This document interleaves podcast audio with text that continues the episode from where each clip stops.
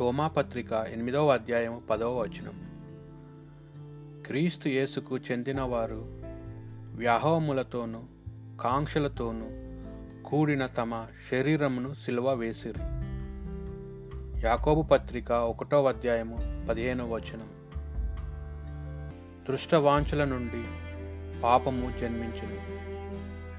పాపము పరి పక్కమై నృత్యకారకముగాను ఈరోజు ధ్యానాంశము దృష్ట వాంఛలు. ప్రియ సహోదరులారా ఈ లోకంలో మనకు ఉన్న ప్రధాన శత్రువులు శరీరాశ నేత్రాశ జీవపు డంబము వీటిని ద్వారానే శోధనలను దృష్టవాంఛలు కలుగుతున్నాయి. న్యాయాధిపతులు గ్రంథం పదహారో అధ్యాయం ఇరవయో వచనం. ఈ అధ్యాయంలో సంసోను శారీరక వాంఛలకు తల ఒగ్గి దేవుని యొక్క ఆశీర్వాదంను కోల్పోయాడు. కానీ యోసేపు శారీరక వాంఛలకు లొంగలేదు. తద్వారా దేవుడు యోసేపునకు తోడుగా ఉండెను. అతని పన్నులన్నిటినీ నెరవేర్చుచుండెను.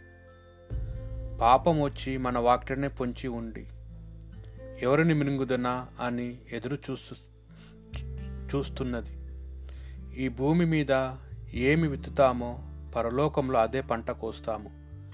కాబట్టి దృష్టవాంఛలలో చిక్కుకొనుకుండుటకై దేవుని ఆత్మతో నింపమని ప్రార్థించుకుందాం.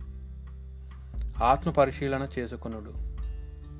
దృష్టవాంఛలకు కారణం చెడు స్నేహాలు. మరి నీ స్నేహం ఎవరితో? దేవునితోనా? అయితే మంచి ఆలోచనలు కలిగి ఉంటావు. లోకంతో అయితే దృష్టవాంఛలు కలిగి ఉంటావు. గమనించుము. ప్రార్థన చేసుకుందాం. పరిశుద్ధుడవైన మా తండ్రి పాపిని నీచుడైన నన్ను కరుణించండి. మీ పరిశుద్ధ రక్తంతో కడిగి శుద్ధి చేయండి. శోధనలను జయించిన జయించలేని బలహీనతలను తీసివేసి జయించుటకు కావలసిన ఆత్మబలమును శక్తిని ప్రసాదించండి.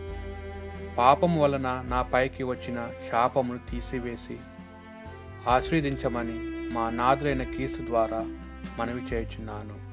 ఆమెన్.